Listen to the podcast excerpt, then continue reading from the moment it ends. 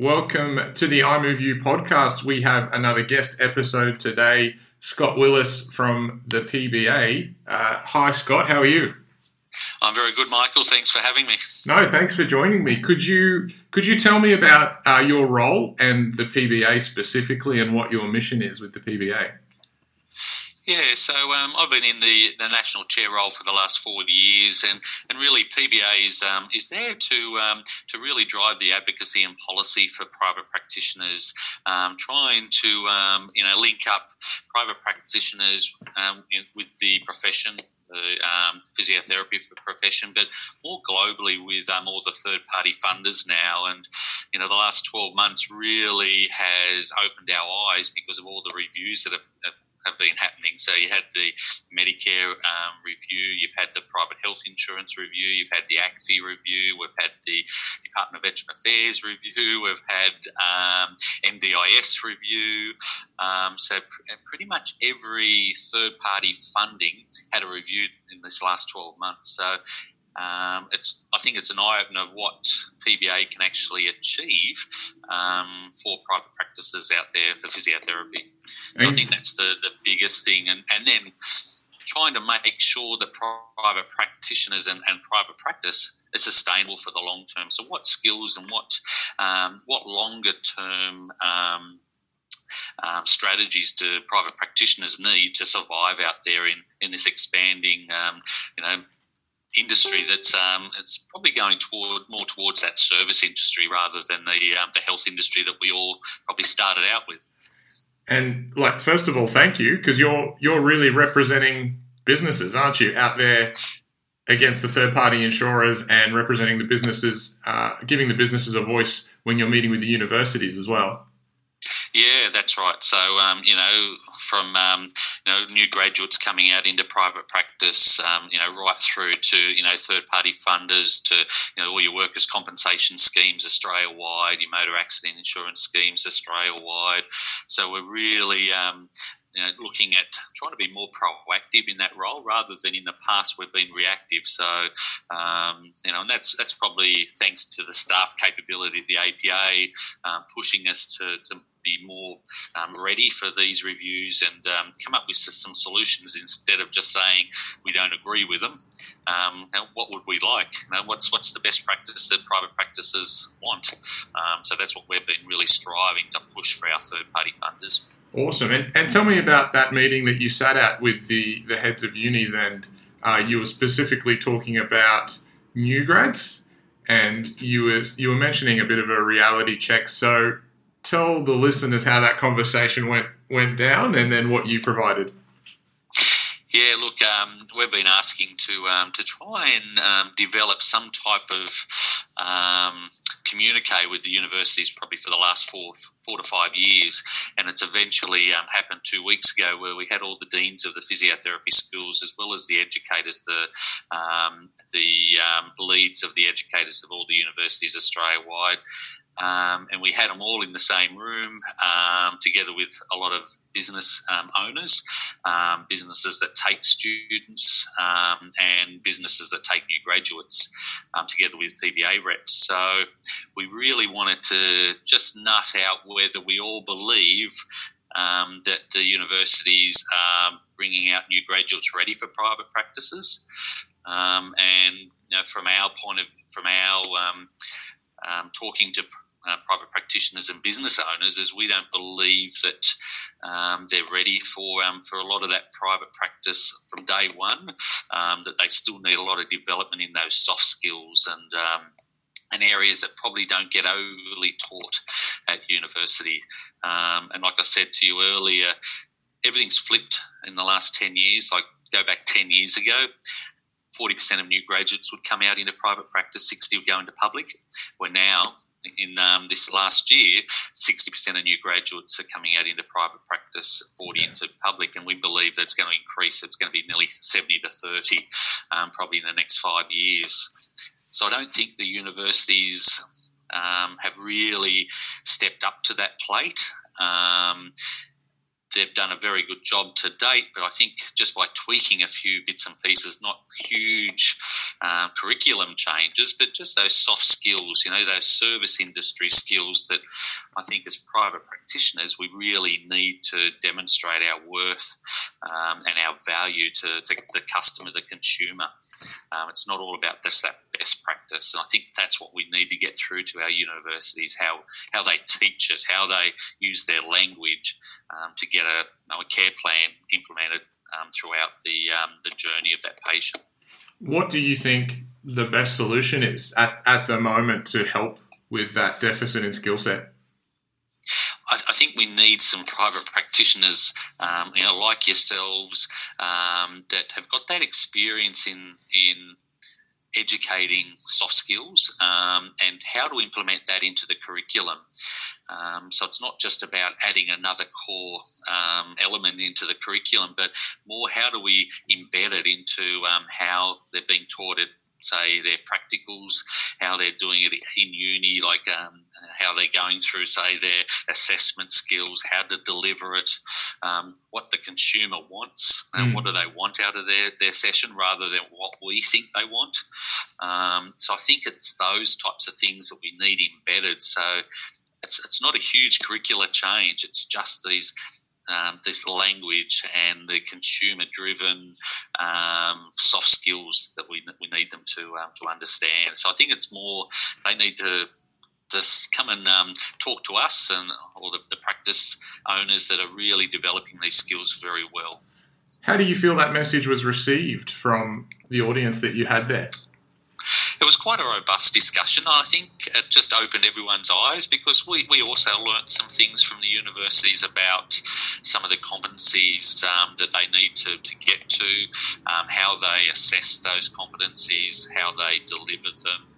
Um, so I think we, we at the end of it, it was funny. We all split into different groups, and we all came back with exactly the same outcomes and the and the same um, in a way forward, I suppose, of um, of how to really get to that next level. So I think that really demonstrated that the whole room was on the same page. Great. Um, and the discussions have already started two weeks after the the summit. Um, you know, we have got some action happening already, so which is quite quite good to see because I didn't know what to what to expect when I went into this meeting and um, and um, and how it would have been received. Yeah, awesome. Can we be privy to the action, or is that still underground?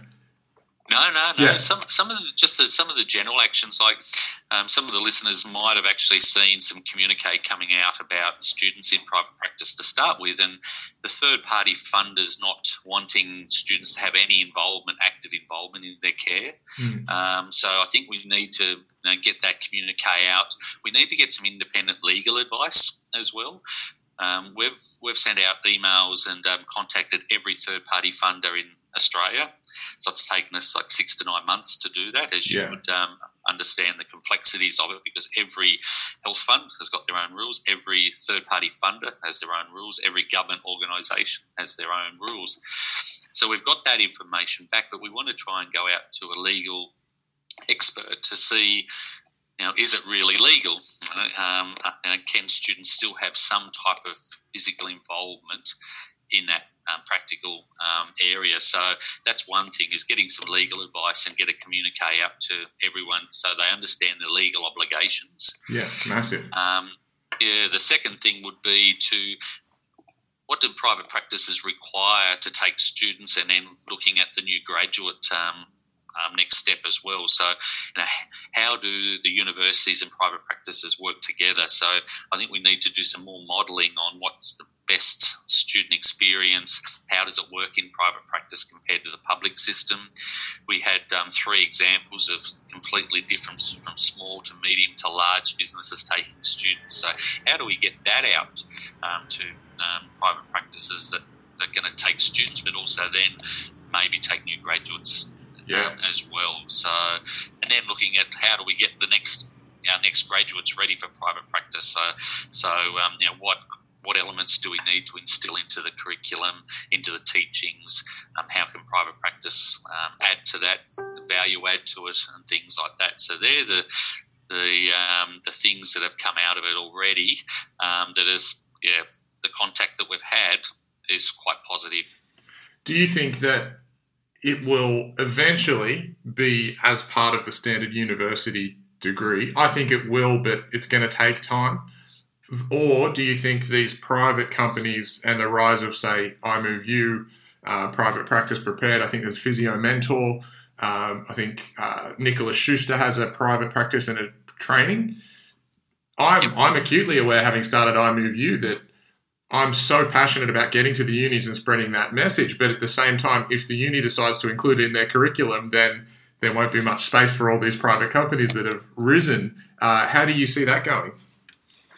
I'm, I'm hoping that um, you know the likes like um, you know yourselves and Physio Mentor actually demand change mm. in the university. So I think that's going to drive it. Um, and I'm hoping that the universities see the value in it and and then um, maybe contact you guys to provide that um, or to add to the curriculum. So get employed or you know from a contractor point of view to come in and and um, oversee some of these changes that are required in the curriculum. So I think there's a win-win for both sides. I still think that there's going to be post-grad um, areas where you still need to shore up skills. Yeah. Um, you know, just like any, like you know, we still need, um, you know, your Mulligan techniques and you know McKenzie and things like that. You might get taught it at uni, but you still need that specific skill set to um, to develop even further. Like um, you know the soft skills at postgrad, I think that um, they'll still be required. Um, but hopefully, it just drives the university to um, to see the value that um, that needs to happen at the at the undergraduate level as well. Yeah, that, that would be the ideal scenario. I think uh, that that would be amazing for everyone. I wanted to take you back to something here and uh, link it to how how long have you been a physio for, Scott? I've been a uh, physio for 25 years now. Awesome. And you also have a business called Coastal Physiotherapy in Tasmania? That's correct, yes. yes awesome. So it's quite a, it's in a rural area, so um, it's quite a wide generalist, but with very specific um, areas that we um, we specialise in as well. Yeah, um, Tasmania being the rural area, or in a rural area of Tasmania. Yeah, in a rural area of Tasmania. So we're on the northwest coast, up near Burnie, um, on the northwest coast. That was a Sydney joke, mate. Sorry, it was a low blow. I, come, I come from Sydney. So, um, I've been down here for 25 years, so I'm a bit slower now. Yeah. Oh, it's, a, it's an amazing perspective because I, I think we're trapped as physios between being a service industry and being a healthcare, which is the quote you, you delivered before we jumped on. But I think we are trapped between trying to be really evidence based, but deep down knowing we need to provide a service that may not be evidence based at the start and finding the balance. With your experience and being a fellow business owner and having employees, how are you managing that balance? How are you going about that? Yeah, so we um, we really invest heavily in um, in our staff training um, throughout throughout when they first start, continuously, um, you know, right through you know, every two weeks we have a, a, staff meeting in service, and and one of the um, main things we discuss is that um, that patient journey, that ideal patient journey, and and our KPI, KPIs that reflect that as well. So I think um, from 25 years ago when I graduated to now, there's a huge difference of one keeping KPIs, um, two acknowledging that we need the ideal patient journey. Yeah. Um, and three, that the consumer um, demands now with Google, um, with you know YouTube and um, and everything else that's out there, that they are demanding that you do what they want, um, and they want results. Um, so you might follow best practice, and if they're not on board, if, if right from the get go, thirty percent less chance of actually getting them, um, you know, better, yeah. and, and probably even more, they're not going to come back. So I think um, you know you've got to balance up that best practice with um, with what they perceive they uh, they require. So it might be now tendinopathy. We all know don't touch tendinopathy, um, but if they are expecting some type of hands-on manual massage or manual therapy, you may need to do something to get them on board to follow that best practice. You can't just say, "Sorry, I'm not going to do that. It's it's not best practice." If I do that, um, patients won't come back. Um, and from my experience, that's what happens, and especially with new graduates that come out, is they're all focused on that that um, that best practice, which is fine. But how do you deliver it? How do you get the patient to follow it? How do you get the consumer to follow it and be one of your biggest advocates? Um, talking in the community to um, to sing your praises. It's it really is a lot about understanding the human, the brain, and human psychology to get them to that evidence based, and that that we're trying to teach in a day could be a three year degree by itself. Um, so I, right. I understand the practicality and reality for universities in making that happen. Uh, so I think I was at Kerwin Rae's course on the weekend, and what you just said reminded me. Uh, he quoted Buddha, which said, "Show them the illusion and then teach them the reality." Which is, I think, that's what we have to do with our new grads, right? Yep, definitely. So um, I might throw a Buddha quote into I Move You. How about that? I like it. Um, I wanted to ask you, Scott. You said KPIs that reflect patient journey. Could you share what KPIs you think um, reflect patient journey? Yeah, so um, we, we, keep quite a few different KPIs, um, and one of our, our biggest ones that we look at is is not just new patients, but new episodes that patients come back with a new condition. Mm. Um, I think if um, you're not getting patients coming back with a new episode, then you're doing something wrong um, because they may be going somewhere else. Um, the other ones are all your cancellations. Um, so cancellations without rebooking, cancellations with bookings, and then you do not attend. Yeah. Um, so, so I think that really reflects um, what the patient is experiencing, how they value your service, how they value you in the pecking order of, oh, I've got a plumber coming, um, I can't come to physio, um, no, I, have got a hair appointment, um, that type of thing. So if they are saying those types of things, I think your delivery is um, is not not optimal. Um, so I think that's probably the biggest thing that we've learnt um, from a KPI point of view, and we've been doing it for the last four years. So we've we can track them and see if there's any trends happening um, and the reasons behind and um, why they're cancelling on not turning up and things like that. So they're probably the main things that we really really look at um, because I think that really demonstrates the patient journey and whether they value and appreciate your service. That's awesome. And I'm thinking practically, if you're measuring those numbers, which reflect patient journey, and they're not going the right way, what is your response as a mentor? Yeah, so we, we sit down and um, and actually talk about like, especially if we can see a little trend. Um, we keep uh, the reasons um, and write them down of why patients like cancel or if they don't turn up, we get our admin staff to ring them and um, say, you know, you, have missed your uh, your appointment. Uh, we're very very concerned about your rehab. Um, we just want to make sure that you're still on the rehab plan, um, and you know.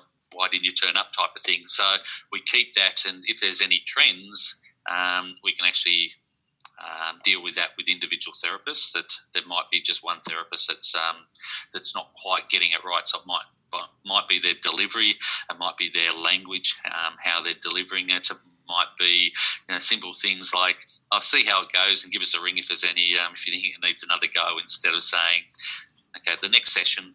This is what we're going to do to get you 100% so it doesn't come back and bite you in the bum the next time, um, and things like that. So that's what it usually comes down to language, and then their their, their um, handover to the reception staff as well. Um, so we will actually um, ask the admin staff. Uh, what's the handover been like in the last you know, X amount of weeks if we've seen a little spike and that? Um, so then we can go and uh, mentor the, the particular therapist of, okay, we've just notice that you're starting to get a few more of these patients not turning up or cancelling, um, just remember, go through your process again. Has there been anything that's happened in your personal life or anything like that, or um, anything that we can do to assist? Um, just trying to show them and demonstrate how important that that um, that language really is, and give them examples. So we role play quite a bit as well. Oh, yeah, I love that I, I think role play definitely needs to become a standard in our weekly mentoring. Uh, some of the coaching I'm doing at the moment is very, uh, the businesses I'm coaching are very focused on technical skill.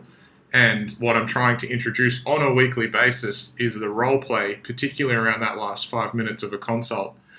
One thing I noticed you said there was uh, delivery, language, communication, and handover. None of those are technical ability, uh, as in special testing or manual therapies. And you you were talking about KPIs that reflect a patient journey. So there's a big there's a big gap there, isn't there? Definitely a huge gap, and they're the things that they're the soft skills that we are trying to get the unis to understand. I can remember one meeting about two years ago uh, with the unis. They said, Scott, you keep talking about these soft skills. Why do we need to teach a student differently from a public to a private um, setting. Mm. Um, and when I went through those things of you know the patient journey, the um, the handover, um, the communication, the you know the the communicate with the with the consumer, their expectations, our expectations, the room went very quiet. Very, very quiet. So I think that point, I think the light went off. Um, I'm hoping it did um, because from that point, I think that's when we started to get a little bit more buy-in, um, you know, with our with our student and new graduate um, issues with the universities. Yeah, absolutely. Um, it's it's something that will change. I know it will, and it's you know it's the reason I wanted to speak to you. And the rise of these uh, companies teaching these softer skills and the conversations you're having with the universities, it, it will change. Um, I wanted to just yes. thank you for giving the businesses a voice and the work you're doing. Um, and thank you for sharing your story. We are out of time, but I think there'll be a part two, three, four, and five to this conversation. and uh, we'll post this up in PBA and in iMoveU, I believe. Beautiful. Awesome. Thank you for joining and, and sharing your story and your wisdom there, Scott. I really appreciate it. I know the audience will.